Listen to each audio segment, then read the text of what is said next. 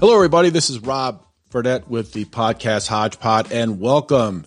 Today's episode, I'm going to be talking to the author, KP Wee, of the book, The 1988 Dodgers Reliving the Championship Season. I read this book. I love the book, and KP will be joining me in a few minutes for this episode. But there's more to the 1988 Dodgers than Tommy Lasorda, the manager, Kirk Gibson, and Orel Hershiser. This team we're going to learn from the regular season through the NLCS when they played the Mets. They lost 10 of 11 games to the Mets in the 88 season. And then we're going to go to the 1988 World Series. Things behind the scenes that I never knew that I really enjoyed learning about in this book. But to really cap it off, we have to go to game one. Kirk Gibson, bottom of the ninth, 3 2 count, two outs. Game one of the World Series against the heavily favored Oakland A's. Kirk Gibson could barely walk. He didn't even dress for the game, but he dressed for the ninth inning on this dramatic home run in game one of the World Series. Bad pitch to handle for Hassey outside. Now watch when he starts to throw. Look at Gibson. And Harvey says, no, no, he had the base stolen. So Mike Davis, the tying run, is at second base with two out. Now the Dodgers don't need the muscle of Gibson as much as a base hit. And on deck is the leadoff man, Steve Sax.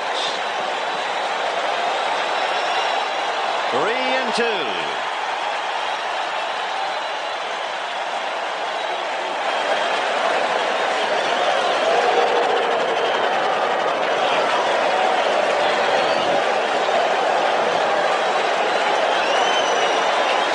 waiting on deck.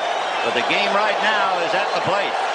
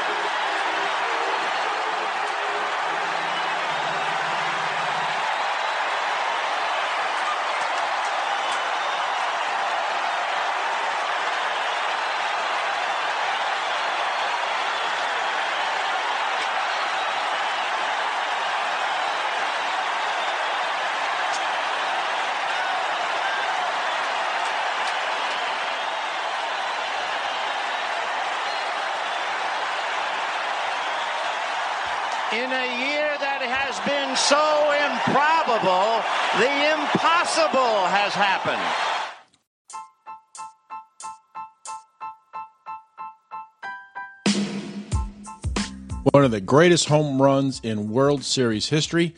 So here is my interview with KP Wee, the author of the book, The 1988 Dodgers Reliving the Championship Season, and enjoy. Well, hello, everybody. Welcome to Hodgepod. I'm Rob Fredette, and for this episode, I will be talking baseball with KP Wee, author of the terrific book, The 1988 Dodgers Reliving the Championship Season, published by Rowman and Littlefield. And KP is also an author. He's authored other books as well on sports the 1993 Canadiens Seven Magical Weeks, Tom Candiotti, A Life of Knuckleballs, and John Cangelosi the improbable baseball journey of the undersized kid from nowhere to World Series champion. And KP, you also have a podcast. First of all, welcome and uh, thank you very much for joining me. It's a pleasure to be joining you today, Rob. Uh, excited to talk baseball. Yes, sir. Well, I appreciate it. And you also have a podcast. I was getting excited about talking to you. You have a podcast as well, don't you? I do. It's a KP Wee podcast, and it started as a project to talk about sports, but it has uh, since evolved into talking about um, workplace situations uh, to mentor, um, you know, students and others. And, you know, it's just fun to be able to talk to like-minded people, whether it's about sports or whether it's about education. I think that you know having a blast doing that. So it's it's, uh, it's always fun to again to chat with uh, like-minded people, uh, whether it's about baseball in this case or you know other topics that uh, that are interesting and fun. Excellent, excellent. Well, again, thank you so much. So, um, I have to confess, I love baseball and uh, I love the '88 World Series. I still remember it to this day. But uh, I learned a lot of new things about the book that I did not know when I read the book uh, about the 1988 Dodgers, and I found it fascinating. Just some things that I forgot, but there are a lot of things I didn't know, which I really, really was excited to learn about. So, like so many in uh, 1988 when I saw the series. It was incredible. The Kirk Gibson home run, obviously, that is like the the epitome of the season, I guess you could say, other than winning the World Series. What about how did the book come about, first of all, and then we'll get into the season? How did the book come about, and how did you get to talk to all the Dodgers when you were doing this? Because I find that pretty awesome. Well, thanks for the question, Rob. I want to go back and talk about uh, another book that you referenced earlier, Tom Candiotti. So, mm-hmm. um, growing up, you know, I was a big baseball fan and just happened to be like a, a supporter of Tom Candiotti, the uh, knuckleball pitcher. And he pitched for the LA Dodgers, you know, a few years after 1988. But I got to write Candiotti's biography, and during that process, I, you know, I sent out interview requests with um, teammates, um, general managers, managers, and one of the gentlemen that I spoke with for the Candiotti book was Fred Claire, who happened to be the general manager of the 1988 Dodgers and Fred Claire was a guy who signed Candiotti to the Dodgers uh, in 1992. Mm-hmm. And, you know, I had a conversation with Fred Claire about Candiotti. And then, you know, um, these days it's not difficult to track down people. Um, it's just a matter of whether they're willing to talk to you. And so I was able to track down Fred Claire's email address because he was teaching at a um, yeah, at a college in Southern California, um, you know, a business program and you know I got to talk to him. And for some reason, uh, Fred Claire and I, you know, managed to stay in touch hmm. um, over the years. And this book for Candiotti, um, I started writing it in 2010. So um, you know, from 2010 up to you know up to even now, um, Fred Claire and I have been in contact, and it was in Christmas of 2016. I remember Christmas 2016. Brett sent me an email to wish me a Merry Christmas, and I responded back, you know, just the usual um, chit chat, working working on. And at the time, you know, I wasn't working on anything, and I told him that. Uh, I said, no, I'm not working on anything these days. Thanks for checking in.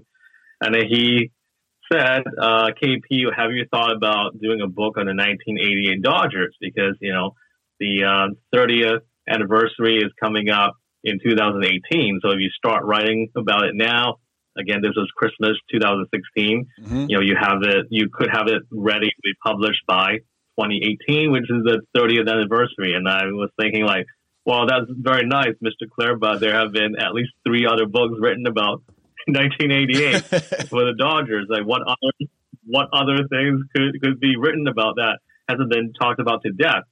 Uh, and so Fred Claire just kind of saw that I was interested in, um, in you know, continuing or you know going further with this idea. So he said, uh, "KP, you, you know, yes, enough has been written about um, Tommy Lasorda or Hershiser, Kirk Gibson." That uh, even Fred Claire himself had written a book um, about his like 30 years in the Dodger organization. Uh, so he, but Fred told me, you know, but there are other components to that ball club that you know have been overlooked or maybe forgotten. While you know you could have an angle where you talk to the the lesser known players. Mm-hmm. You know, um, you maybe you don't need to talk to Lasorda or to Hershiser or to Gibson. Um, uh, but you can talk to you know the other unsung heroes on the team. And I thought well, that's a great idea. That's a that's a fresh approach. So I, I said, okay, if you're able to um, hook me up with uh, some of these guys, that'll be great. And ended up talking to like Tim Leary, for example, the uh, number two pitcher on that 88 team behind Orel Hershiser. I talked to Jay Howell, the closer, mm-hmm. uh, Steve Sax, Mickey Hatcher, a big part of the um, uh, of the the bench players uh, the stuntmen they were called. Uh, Rick Dempsey, who caught the final uh, out uh, of the World Series. So there were quite a few um, players, former players I talked to, as well as uh, the late Ben Hines, uh, the hitting coach who passed away. And um, yeah, so and uh, even Mel Didier, the uh, the scout, um, you know, uh, again who has since passed away. But it, it, that's how it kind of got started, is because I wrote about Tom Candiotti and got um, remained in contact with Fred Claire, the GM wow. of the '88 Dodgers, and it, you know, that's how it, it got started. That is a uh, that's a great uh, way to uh, to uh, set that up for this podcast episode. So, the Dodgers. I have to confess, I'm a Red Sox fan, but uh, I have been to Dodger Stadium twice, and I Fenway Park's my favorite one. But if you love baseball heaven, going to Dodger Stadium is the best place to watch a baseball game in sunny LA. Um, I love it there when I go see the dive. I've seen him twice there, so uh, hope to get there again. But uh, Dodger Stadium is is the best, don't you think? Absolutely, and and, uh, and, and just to stop you there, Rob. Uh, I was a Red Sox fan as well growing up, and you know, oh, you're a Dodger fan, aren't you? Because you you wrote this book about the Dodgers, well, right? So, so yeah, so I guess we have that in common. Yeah, well, I think uh, I think Dodger Stadium's the best. But uh, go, looking back at the season of 1988, just to set it up a little bit, uh, I did a little bit of my own research uh, and also reading your book as well, which I found fascinating. But uh, the Dodgers in 86 and 87 finished seventh, 73 and 89, both those seasons. And then 1988 took a different approach. Fred Claire looks like he was going to get some, wanted to get some players into the Dodger mix. One player, as such, as we'll be discussing pretty much in this episode, uh, along with other players, but uh, Kirk Gibson was the offseason um, free agent signing for the Dodgers that really – I guess you could say, gave a foundation for the 88 season now looking back at it? Absolutely. And, uh, you know, a lot has been said about his uh, heroics in, in, the World Series. And even, uh, I guess, what maybe is forgotten is he also hit a big home run in the National League Championship Series uh, against the Mets that uh, even the series at 1 1, uh, sorry, at 2 to 2, um, you know, he hit like a game winning home run at Shea Stadium in the 12th inning that tied the series at 2-2 so that, you know, they avoided going down three games to one, which would have been kind of nearly impossible to overcome. And I guess, you know, you look at the numbers that Kirk Gibson put up that season, seemed like uh, everything clicked uh, for the Dodgers, you know, especially in the playoffs and the World Series. Yeah, you mentioned uh, in that series against the Mets, I mean, it could have been really bad. It had the Dodgers gone down three to one, but you think about that game right there. Uh, they're down, and uh, he hits a home run in the top of the twelfth, and then Hershiser comes in and gets the save for the Dodgers. Those two players were pretty much the foundation, I guess, for the grittiness and the uh, competitiveness of the Dodgers that season. That's right. Yes, and of course, uh, Hershiser is remembered for his uh, 59 consecutive scoreless innings uh, down the stretch to, to, to, end the season, in fact, and was able to, uh, you know, continue that dominance during the uh, postseason in October, uh, coming in for that save in the, uh, you know, to, to close out that victory. Uh, that was clutch because you figured he, probably wouldn't have had anything left, you know, because he's he's a he was a starter and uh, coming in in a tight situation like that and getting the final out, that that was huge. It, certainly gave them a big lift, and uh, he uh, threw a shutout in uh, in Game Two against Oakland in the World Series. Uh, that you know, if as you know, if the Kirk Gibson home run Game One of Eckersley did not demoralize the A's, um, the Game Two shutout you know, certainly did that because um, game one they were beaten against their best reliever like Kirk Gibson. Yeah, I think that uh, the looking back at it, you know, the, when Gibson hit that home run, I think it uh, pretty much put the A's I guess their psyche out. But that game, and then looking back and after reading your book, uh, the six nothing shutout, everybody thinks of game one, but then game two, he comes in and pitches a shutout, and that really uh, put the A's down. So. Looking back at the beginning of the season, I, uh, one thing I found really fascinating about when I was reading it is the uh, during spring training there was a prank that was played on Kirk Gibson, and some people think on the team think it didn't uh, play a part into the uh, for the rest of the season, and some people think it did not. But um, what do you think? They what was the incident that really uh, caught my eye? I didn't even know about it until I read the book about the incident with the black shoe polish or the black you know the black stuff they put on their face. What was that incident, and then what happened with that? Because I found that to be extraordinary. Right, as the story goes, um, it was spring training, and one of the pitchers, uh, Jesse Orosco, who was a newcomer to the Dodgers that that season, uh, put some eye black in uh, Gibson's hat. And Kirk Gibson was a guy that uh, was, you know, when it was game day, he was always focused. There was no joking around as far as he's concerned. He puts on the hat and starts jogging out to center field or, or to the outfield, and his teammates were laughing at him. So he was pretty upset because he was in LA to win a championship, not to be goofing around playing pranks when they were supposed to be getting ready for the season. So you can say that uh, Gibson was kind of an old school type of player. Uh, you know, if it's time to play, let's get serious. And so um, Tommy Lasorda, the manager, had to go and calm him down. That um, basically, Gibson, as the story goes, just said, "No, I'm done." Like, uh, wow, and get that clown to get that clown to come and apologize and whatnot. Uh, otherwise, I'm out of this team. So, uh, um, so it, it, that's the the um, that's what um, players who are there um, have told me. And mm.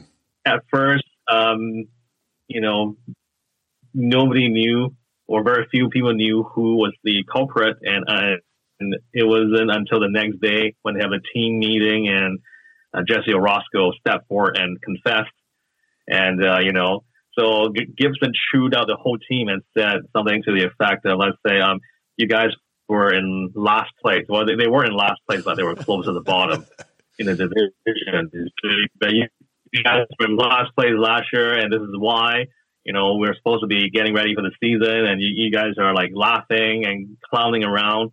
Uh, if you know, the guy in during drills, if a guy um, missed the cutoff man. You guys are laughing instead of, you know, being more serious. And now this incident. So uh, basically, you what happened was for a lot of the players, that um, team meeting kind of uh, age, if you will, uh, you know, to, because it told me that, you know, yes, that incident uh, was the uh, catalyst wow. for the entire season. Of course, other players who are there have also said, you know, I wouldn't say that this is a incident that was a catalyst, but you know, if this had not happened, and then maybe another incident or something else later in the season might have, you know. So th- th- it's kind of like I, I, w- I would say some are in the opinion that yes, that incident was a catalyst, but there are others who said no. It's uh, you know it's you know it, it, it was blown out of proportion, right? Wow. Well, he so, got yeah he yeah that is a that I, I, that's something I did not know. I found to be really I felt like a fly in the wall when I was reading the book. It was incredible because Tommy Lasorda pretty much had to calm him down, and I think maybe the message got through the team in some subliminal message that that he was there to, you know, win a championship, and I think maybe that did fall in line. So um, I, I found that to be really unbelievable story. But you know, when we go back to the 1988 season, we just had the division winners, and then when we go right into the league championship series, it's not like now we have the division series, wild card games, and um, different uh, levels of um, rounds. Now, it, uh, back then, it was like you're as soon as the season's over, you're in the league championship series and your World Series. So during the season in 1988 one thing that I fell into the trap of is I always thought of the Dodgers of Lasorda, Hershiser, Gibson, but there's more to that. And you had mentioned earlier about the stuntmen, and uh, these were the uh, the bench players or utility players who came in that helped uh, backfill injuries and kept the team going. And like Mickey Hatcher, Rick Dempsey, uh, Franklin Stubbs were some Anderson. So basically, you're looking at guys who are filling in while they were maintaining their lead, and this was very important for that season. Absolutely, Rob. And uh, just to go back a little bit, uh, you mentioned Tommy Lasorda just a moment ago. Yeah, and the funny thing is that as I understand, Tommy Lasorda was a guy who liked to, to pull off pranks in the clubhouse as well. So it was a big very, um, I don't know, it, it, was an adjustment, I would imagine, because, you know, Tommy Lasorda is known for, was known for his pranks, for sure. But yeah, and there was a, there was a shortstop uh, named Alfredo Griffin, whom they brought in from Oakland prior to the season. And Griffin was, you know, all glove and no bat. And but Griffin was uh, injured during the middle of the season. He was out for two months. I believe he got injured because uh, he he was hit by a Dwight Gooden uh, pitch against the Mets uh, and broke broke a bone in his hand, I, I believe. So for two months, your starting shortstop is out uh, for, for, that extended period of time. And Dave Anderson came in, uh, a journeyman very much, came in for two months and hit 300 for a better part of that stretch and play great defense, keep them in it. And yeah, because that could be very, very crippling if you think about it. Uh, to to lose like a key player, you know, up the middle like that. And it was an era without the wild card. You had to win your division. And so, um, and you know, you can look back later on uh, in in that decade or in the early '90s, you know, when they had someone um, like Jose Offerman filling in at shortstop, right? You know, in the '90s, mm-hmm. you know, not an important position to, to lose a starting shortstop like that. And even um, you mentioned Mike Dempsey, uh, sorry, Rick Dempsey, pardon me, mm-hmm. Rick Dempsey, the backup catcher, filling in uh, when Mike Scioscia was injured. In, in, fact, Mike Scioscia was injured in the last few games for the last few games of the World Series, and it was Rick Dempsey coming in, and he, even like things like you know uh, Dempsey apparently um, when he was driving you know the younger players to the ballpark because they carpooled. Um, Dempsey would be going over the fundamentals of the game to players like Dave Hamilton at third base or Tim Leary, the uh, starting pitcher. So it was kind of like the veterans there um, educating the younger players, wow. the, the uh, experienced players about like the, the you know the game uh, basically. Yeah, that's that's unbelievable. And so, you, so the stuntmen were were huge.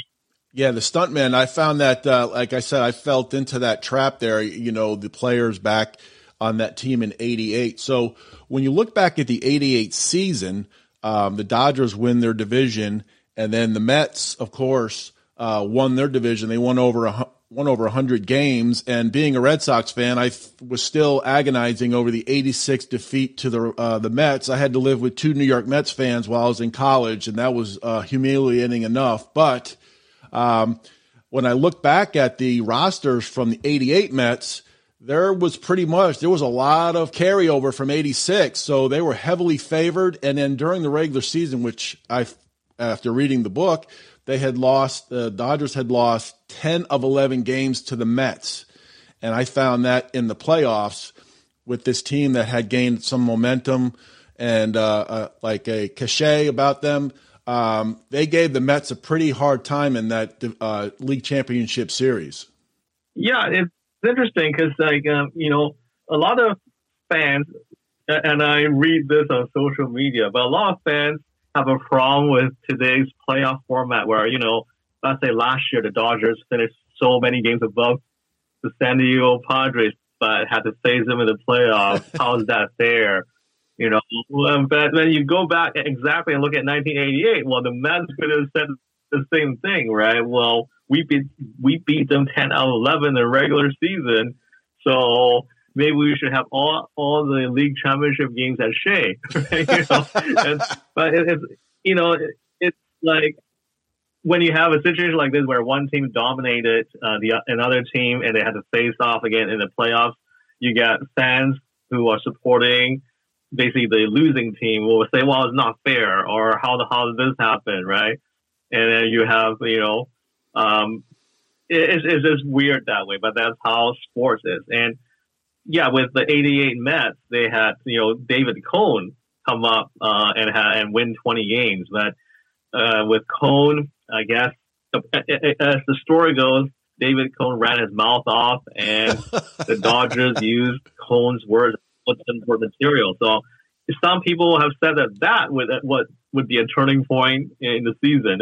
so um, because they literally took David Cone's words to heart. And, you know, when Cone started game two of the NLCS, they feast rattled him as a story. Some people have said that that is one of the turning points for sure because Cone ran his mouth off. Um, you know, he he had a, an article in the in the newspapers criticizing Hershiser and criticizing um, Jay Howell, their closer. Oh my goodness! Nothing like giving uh, uh, bulletin board material. So I went back and I looked at the roster for the Mets back in '88. Darryl Strawberry, Gary Carter, Len Dykstra, Mookie Wilson, Keith Hernandez, Wally Backman, Howard Johnson, and then they had some up and comers: Kevin McReynolds and Greg Jefferies. And then the pitching staff was Dwight Gooden, Sid Fernandez, you mentioned Cone, Aguilera, Ron Darling, and then reliever Roger McDowell. These guys were stacked. These Absolutely. Guys- and again, again uh, they had beaten the Dodgers like 10 out of 11 during the regular season. It was over, right? Uh, um, but that's why you play the games. That uh, again, when it went into Game Seven, the Dodgers were at home and they had Orel Hershiser. So um, yep. that just you know, there's no way the Dodgers were going to lose. But it's funny in those days, the uh, home field advantage was like predetermined, right? One year it was the Western Division that had the home field advantage. The next year it was the Eastern Division, and they rotated. So yeah, if you think about it, the Dodgers uh, that year, um, basically whoever was in the National League West, whoever won the division, they would have wow. home field throughout the playoffs and World Series because that's set up, right? Because it was predetermined, like it, they, it rotated year by year. So if you look at, let's say the 88, the 88 um, Dodgers,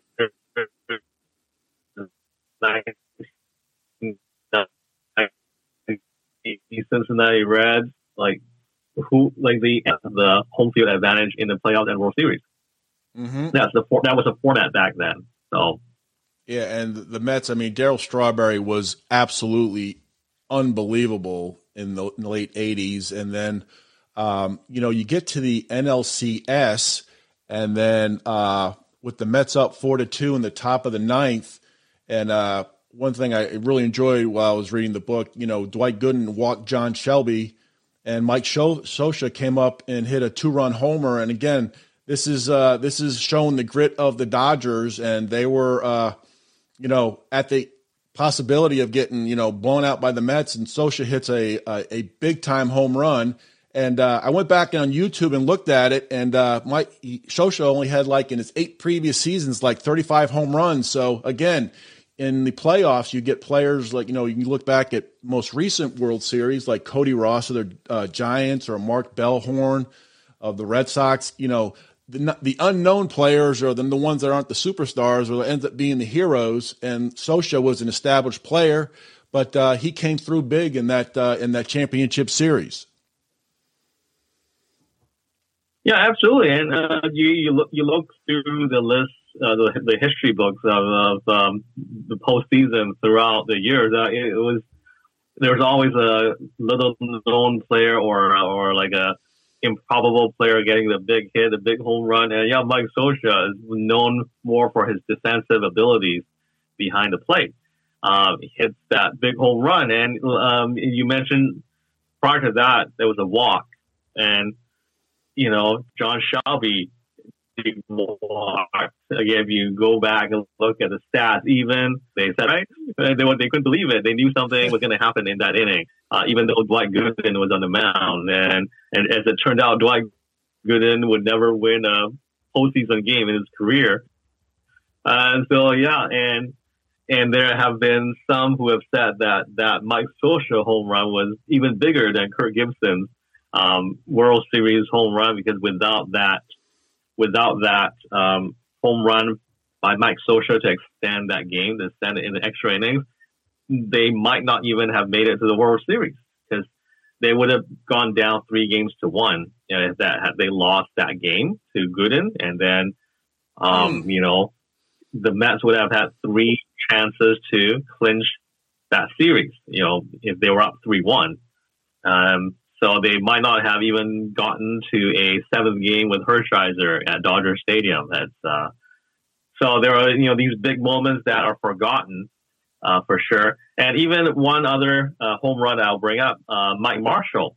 Mike Marshall, the outfielder for the Dodgers, hit a three-run home run in game number two of the World Series uh, to put them up six nothing, or to put them up big. Then when you have again Mike Marshall hitting a three-run home run, uh, you know, against Oakland in the World Series, like it was just literally like every player down the line uh, contributed in some way. Yeah, that was definitely you know the cliche a team effort uh, when you see players again the West. No, Marshall hit 20 home runs that year. He was he wasn't a slouch, but um, he had that you know the, the, like you said in the NLCS as well. Um, one other big part of the NLCS was uh, Orel Hershiser's pitching performance, which was just off the charts. Uh, game one, eight and a third innings, Game four, seven innings. He pitched a third of an inning in game five for the save, which is incredible. And then in game seven, he won a complete game. And uh, for that year, he won the Gold Glove in the National League, the Cy Young, the NLCS MVP, and the World Series MVP. That is that is quite a season by Hershiser, all in all. Absolutely, and uh, again, you know, I would say that in Los Angeles, he is revered and rightfully so. But I guess when you look back at the national, uh, nationally, I think, um, I think names that are talked about all the time are um, Bob Gibson mm-hmm. or Greg Maddux or Randy Johnson. Um, you know, because these these other pitchers had a, lo- a longer career of more dominance, if you will, a longer period of dominance. But right, Hershiser, he helped the Cleveland Indians to the uh, World Series twice in the 1990s as well. Uh, the Indians didn't win either series. They lost in 95 to Atlanta. They lost in 97 to the Florida Marlins. But yeah, Hershiser was able to help lead, um, you know, a couple of Cleveland teams to the World Series as well later in his career. Mm-hmm uh, after having you know a um, career-threatening injury uh, back in 1990. So it's just uh, fascinating that uh, you know for that season, basically he was lights out from the start of September onwards. I think he might have given up like only three earned runs. Wow. So uh, we're, we're, you know with the with the Dodgers with their dominance you know in the playoffs you know with their I'm not saying dominance, but the the way they played against the Mets, having lost 10 of 11 during the regular season, they had that focus, they had that drive, they had that that I don't whatever word I could use for them to get through that series. They had to get ready now after beating the Mets in seven games. They had to get up and play against the Oakland A's, another team that had won over 100 games uh, with the Bash brothers, and these guys were stacked too, just like the Mets it's amazing how they had to get up for the net, the World Series wow. after a dramatic season, again, I mean, dramatic LCS against the Mets. Yeah, and absolutely. And again, um, the bulletin board material again comes up. It was Don Baylor, uh, the old NBA. Don Baylor was saying something like, uh, "We would have rather face the Mets because the Mets were the better team," or something to that effect, right? So you know and uh, Tommy Lasorda, being the master motivator that he was, probably ran off like 100 copies of this wow. article and put it in every player's locker, right? Something along those lines, you know. Uh, again, it was like, uh, and Don, you know, Don Baylor um, was a former American League MVP. He was uh, one of the uh, veteran players. I believe Baylor was also criticizing the closer as well, uh, Jay Howell, because Howell had pitched for Oakland the year before. Right there, there were some players who had pitched for or played for Oakland and vice versa. Um, you know, in the past, so there was you know some bad blood, if you will, mm-hmm. and even uh, I believe Tim Belcher, the Dodgers, um, one of the Dodgers starting pitchers, had come from Oakland as well. Um, you know, in a trade. But, uh, yeah, so basically, again, bulletin board material. I don't know how big it really was, you know, um, but they're saying that, you know, the, the Dodger players were saying that that was one of the key factors, and also even Bob Costas uh, apparently criticizing the Dodgers having like the weakest hitting lineup in World Series history. So Bob Costas said that on air prior to Game Four, right? And again, Lasorda was like watching that on the monitor in the clubhouse and said, "You, you, you guys hear what Bob Costa said about us? You go, you guys go out there and and show them, right?" And then later on, after the game, which Oakland, uh, which the A's lost, the, the Dodgers won. Uh, Lasorda was like making fun of Bob Costa. So you're our MVP. you uh, motivated us to this uh, victory, right? So I, I, guess the Dodgers use little things like that, like um, you know where they were being, I guess, not given the proper respect that they felt they deserved. The uh, Dodgers apparently used that to their advantage, and they had Hershiser, they had Gibson hitting that home run, and the basically they had to win the other games that uh, Hershiser didn't pitch in, and they managed to do that. Um, you know, winning. They, they they won Game Four in Oakland. Mm-hmm. Uh, nobody talks about that now, but they won Game four Oakland to take a three-one series lead, and everybody knew that that was over. They're up three-one, and Hershiser was going to pitch the next game, right? Mm-hmm. Um, but uh, there was a you know, Jay Howell, the closer, came on to get the last seven outs in game number four to put them up 3 1. Uh, of course, you don't see that anymore, but uh, the closer coming on to get seven outs to close out a World Series game, right? Uh, but uh, right. they they won that game to go out 3 1 and uh, then close it out the next uh, the next game. Incredible. So uh, you know, the Mets were stacked, as were the Oakland A's. Uh, they had a lineup that was off the charts. Jose Canseco, Mark McGwire, the Bash brothers, Carney Lansford, all star third baseman, Dave Henderson, who had played for the Red Sox in the 86 um, ALCS with that home run against Donnie Moore and the Angels. And then, you know, he had some a pretty good World Series. You had Dave Parker and Don Baylor, who was giving, uh, Don Baylor, that is, giving bulletin board material. So they, these guys were established great ball players, and Terry Steinbach is the catcher. And then you also had uh, Dave Stewart at one time pitch for the Dodgers. Am I correct? That's correct. Yes, uh, as a rookie um, in '81, Dave Stewart was a reliever, and he uh, was a member of the 1981 World Series team. Correct. Yes, and then you had Bob Welch, who was a, a pitcher for the uh, Dodgers as well at the previous season, and um, he had gone to the Oakland A's and he had a great year in 88. So we get to uh, the famous game uh, for the World Series, Game One. And uh, one thing I really enjoyed reading about the book when I read the book was, you know, Kirk Gibson not um, being able to dress. He was in so much pain. I could feel the pain when I was reading the book, um, literally, because he was just incredible. He was in the uh, the locker room or the area near the uh, the dugout where he didn't even have his uniform on and he didn't come out for pregame introductions. And that's how much pain he was in. Um, he was really banged up as as as well for the uh, getting ready for the World Series, and uh, pulled left hamstring and a swollen right knee, and uh, the rest is history. But uh, what about Kirk Gibson uh, in that game one? What did you find out about that that you may have not have known? Um, game was just one of the greatest uh, ever in World Series history as far as an ending is concerned. Yeah, and you, you, you kind of think back to that.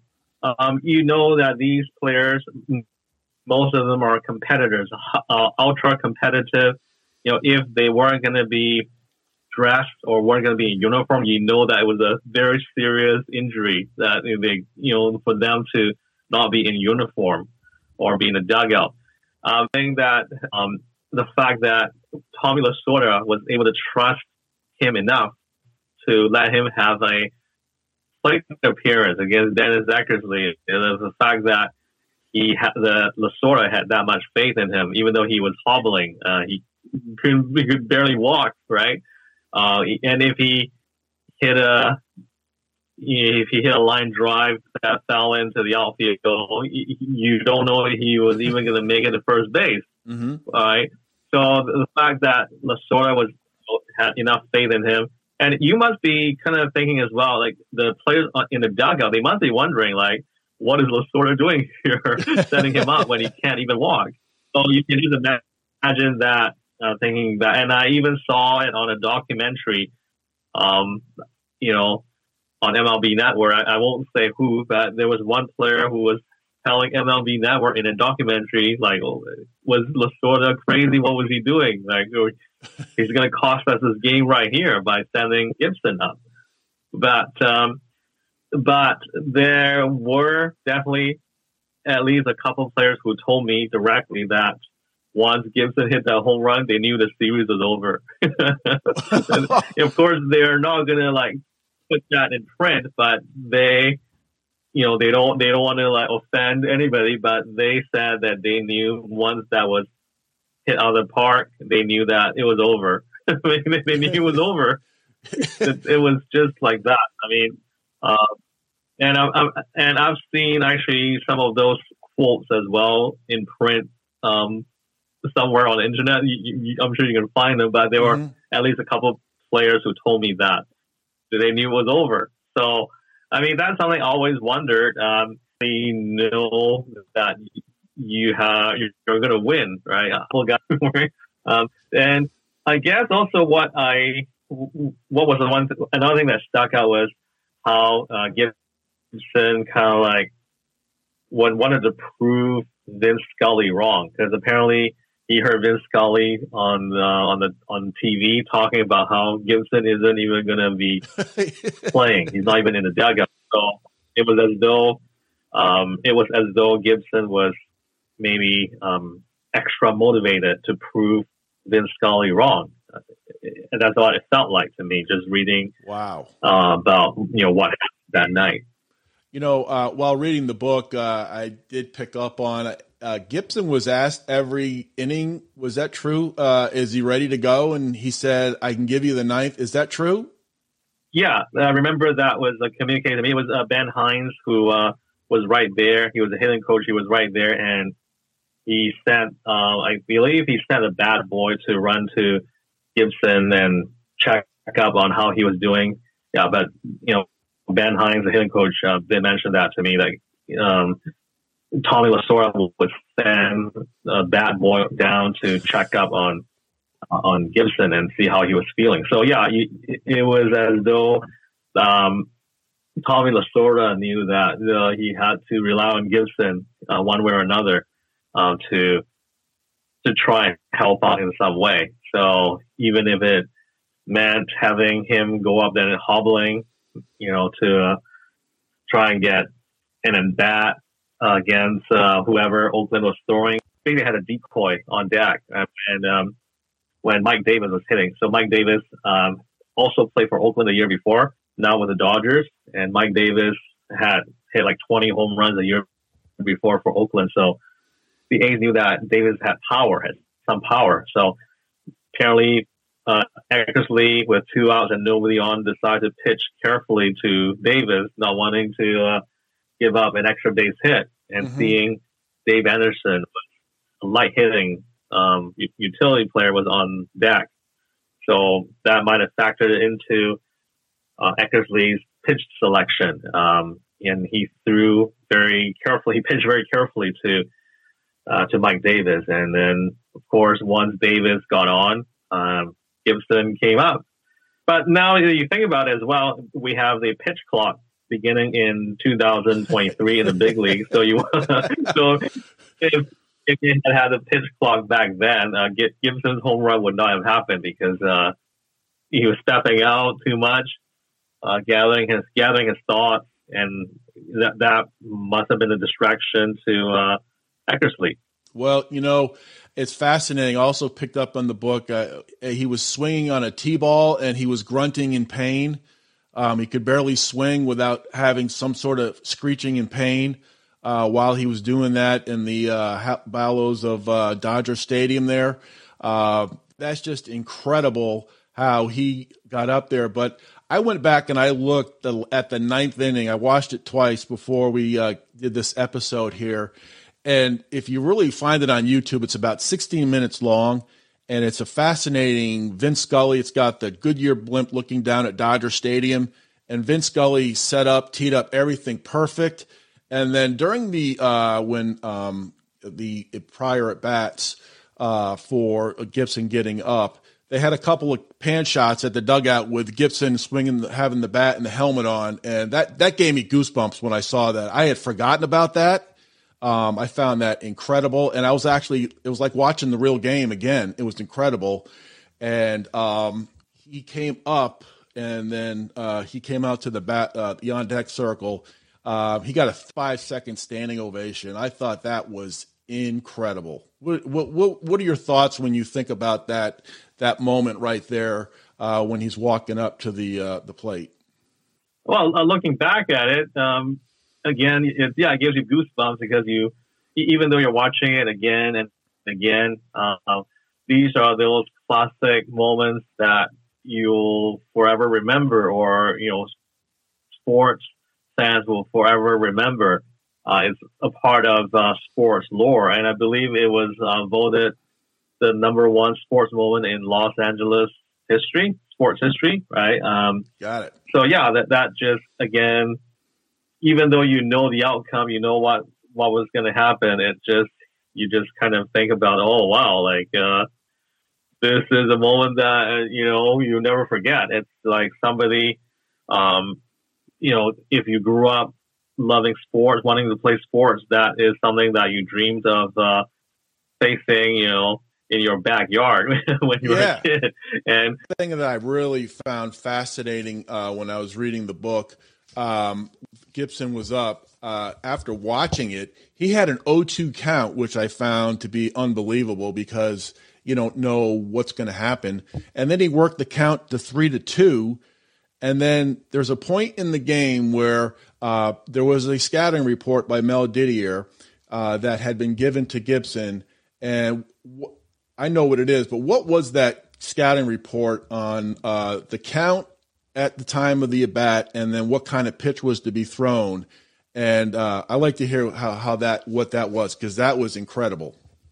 Well, that was very controversial because again, you were going back um, when I talked to them. It was almost 30 years since it happened. That the Oakland guys will deny it, and um, the a the uh, Dodger players will say yes, it happened. But apparently, uh, Didier, the uh, scout, had been you know watching the Oakland games because um, they knew in advance, right? These are advanced scouts uh, that if they met the World Series, they will be facing either Boston or Oakland. Uh, so Didier apparently had in his scouting report that when uh, when Dennis Eckersley went to a three and two count on a left-handed hitter, Dennis Eckersley would throw a backdoor slider on three and two to a left-handed hitter. It's in the scouting report, right? Um, so it's in the scouting report. So if it's three and two to a left-handed hitter, um, backdoor slider from Dennis Eckersley. Wow. Players will, it was talked about in the meetings with the hitters, but then um, historians have gone back and checked and found that during the regular season, there were virtually no situations where a left-handed hitter came out against Dennis Eckersley and a pitch on the count was three and two. So historians have come have uh, come out and said that that you know this is maybe bogus because for the fact that when the Didier would have been scouting the A's, it would have been from August onwards, let's say, mm-hmm. and they checked all the box scores there were hardly any left-handed hitters who faced Dennis Eckersley, uh, and the count went to three and two. and for the, the A's will like that, right? So that's again, I don't want to be controversial, but this is like I'm telling from both sides is the, the Dodgers said that this happened. This was in a scouting report. I'm sure the scouting report is somewhere in a Hall of Fame or somewhere. Um, but again, you back and look on baseballreference.com or you hover, you research it, you know, from the time when Didier would have been um, scouting Oakland, you know, let's say from let's say from August on, there were virtually no such situations where there was a left-handed hitter facing Eckersley, and the count was three and two. So how could he have known that? So again, uh, that's up there in um, baseball lore. So I don't know what to tell you, but it's uh, controversial, I would say, in, in this case. Um, but that that's part of sports lore now. Um, so yeah, I uh, I watched the at bat the other day, and uh, he had that little nubbler, as uh, Vince Scully said. I mean, an inch to the left would have the game. You know, would the game would have been over. The game of inches, and then he stepped away before he had that home run uh, against Eckersley. Um, I guess to get his peace of mind, or he, he was talking to himself that the uh, the backdoor slider was coming in. Um, but uh, it's amazing when you see two sides of the story. And then when he swung uh, for that home run, that was just all his upper body strength. That was just that's that was incredible. And I firmly believe, and I'm sure others do, maybe you, that that series was pretty much it shocked the A's and pretty much ruined their psyche for the rest of the series. Yeah, I mean, um, at the end of the day, I I haven't stepped on the field at any level uh, that they would be at, that you would still think you would still think that the level of competitiveness, the guys like Jose Canseco, Mark McGwire, Carney Lansford, you you know that you know in particular players like Carney Lansford and Don Baylor, you know that they would never give ever give up or give right. in. Uh, so I would, I guess, in that sense, I would find it hard to believe that their psyches would have been that much damage. I, I, can, I can believe maybe Don Baylor because Don Baylor was with the 1986 Red Sox. Yes, but then, but then I don't think you uh, you would. Um, he he did, by the way, win uh, as a member of the '87 Twins, if I'm not mistaken. He did, but Don Baylor, uh, I, I can't see someone like him saying saying ever that you know we're done. I, I just can't see it from something like him or like Carney Lansford, I'm, I'm sure that they would battle, um, even though they're down a game. Talking to somebody who, who said that, you know, they never thought that the series was over until like that last out. But mm-hmm. again, um, there was at least one person who said that, but I, I think it might have been someone on the Dodgers actually who said that they never.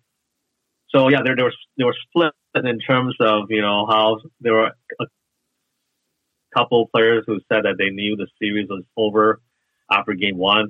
There was at least another player who said something to the effect that they never thought that the series was finished until the last out was caught. I mean, I, again, the thing is, of course, after what happened in 1985, 1986, 1987, you, you could see that because in 1985, Kansas City Royals were down mm-hmm. one nothing in Game Six and were going to be eliminated World Series, and then they came back and, and went on to win the World Series.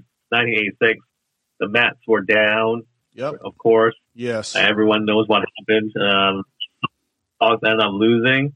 87, uh, the Twins were a dreadful team away from the Metrodome, Correct. and they were down three games to two, and then they came back in the last two.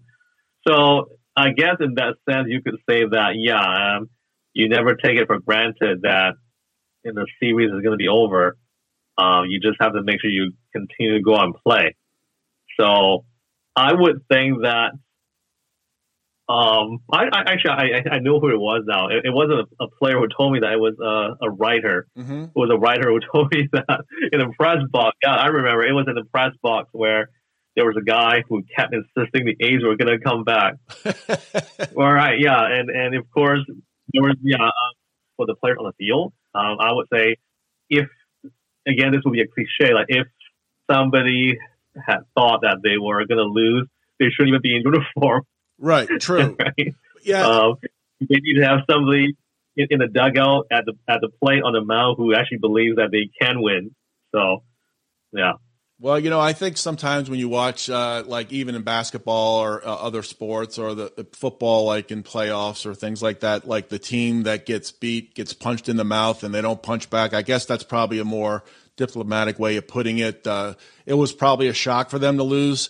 I know it's only one game and that game won, but one thing I found really unbelievable about that uh, his home run trot is when he's turning third base. I mean, literally, he could barely just get around third base to get to home plate, and it's just his upper body strength is must have been incredible. Just to just he like he just like he's flung the bat. I mean, he put no leg uh, power into it, and it was just showed you how strong he was.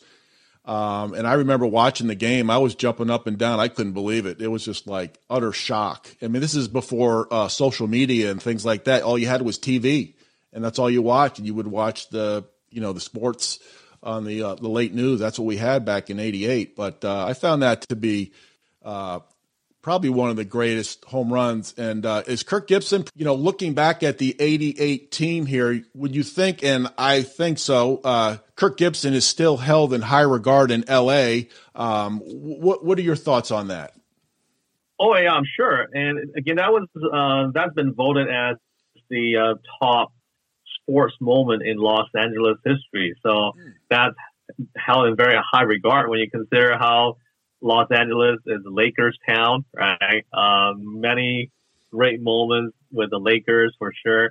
Um, even with the hockey teams, or Gretzky with, with um, football, right? Uh, but the Kirk Gibson home run has been voted like the number one sports moment in LA history. And also wow. when uh, the team invited these players back to Dodger Stadium um, a few years back for their anniversary the 30th anniversary of that championship team, like Gibson received a you know one of the loudest ovations, and, and you expect that, and you you would say that even though even though he had just that one healthy season, if you think about it, and he played three years in Los Angeles, and he's probably remembered more as a Tiger because of his uh, ties yeah. with the Detroit Tigers. Uh, he is still revered in Los Angeles. Uh, that's that's for sure. And, you know, one thing I didn't think about, he was also the manager of the Diamondbacks. I'm sure every time they went to L.A., he got a loud ovation too, and he'd be introduced as the manager. I didn't, I forgot about he was the manager of the Diamondbacks at one time. That's right, and yeah, it's just um, for for him. I'm sure you know it's a, it's a thrill to go back to Los Angeles every time, but knowing just his persona, I'm sure that when he's back in LA with the Diamondbacks, he's looking to uh, you know, to get down to business and beat the Dodgers. He's probably not reflecting on, uh, you know, the past because, you know, he's there in LA as a Diamondbacks manager to lead Arizona to victory. So I, I would think that he's all about business, but, uh, definitely I got, I got one. It, it must feel special to years later. Absolutely. I got one funny story back. I, I grew up in the Massachusetts area, so I would go see the Red Sox play in the in the eighties. Um, and remember going to a Red Sox Tigers game. The thing was 84 85. It was raining at Fenway Park, and they were playing the Tigers, and we had garbage bags because it was raining. We were sitting behind home plate, and uh, Kirk Gibson was in right field, and a fan ran out. Of someone in the in the from the stands ran out to him to go shake his hand, and Kirk Gibson just pretty much like put his hands on him until security got there. That's how intense he was, and I'll, I'll never forget that. Um, guy wanted to shake his hand, and Gibson wanted no part of it uh, on that night at Fenway Park. But uh, unbelievable. So KP Wee, um, I want to thank you very much for joining me. I know you uh, have a busy schedule, but uh, I want to thank you very much for joining me. I thoroughly enjoyed this, talking about the LA Dodgers. I love reading the book. Again, the book is The 1988 Dodgers Reliving the Championship Season. Uh, it's a great read. You're going to learn a lot of things about the Dodgers other than Kirk Gibson and Orel Hershiser. And KP, uh, thank you very much for your time. I really enjoyed it. Thanks, Rob, for having me on. Uh, always a pleasure, and let's talk again soon. Absolutely, absolutely.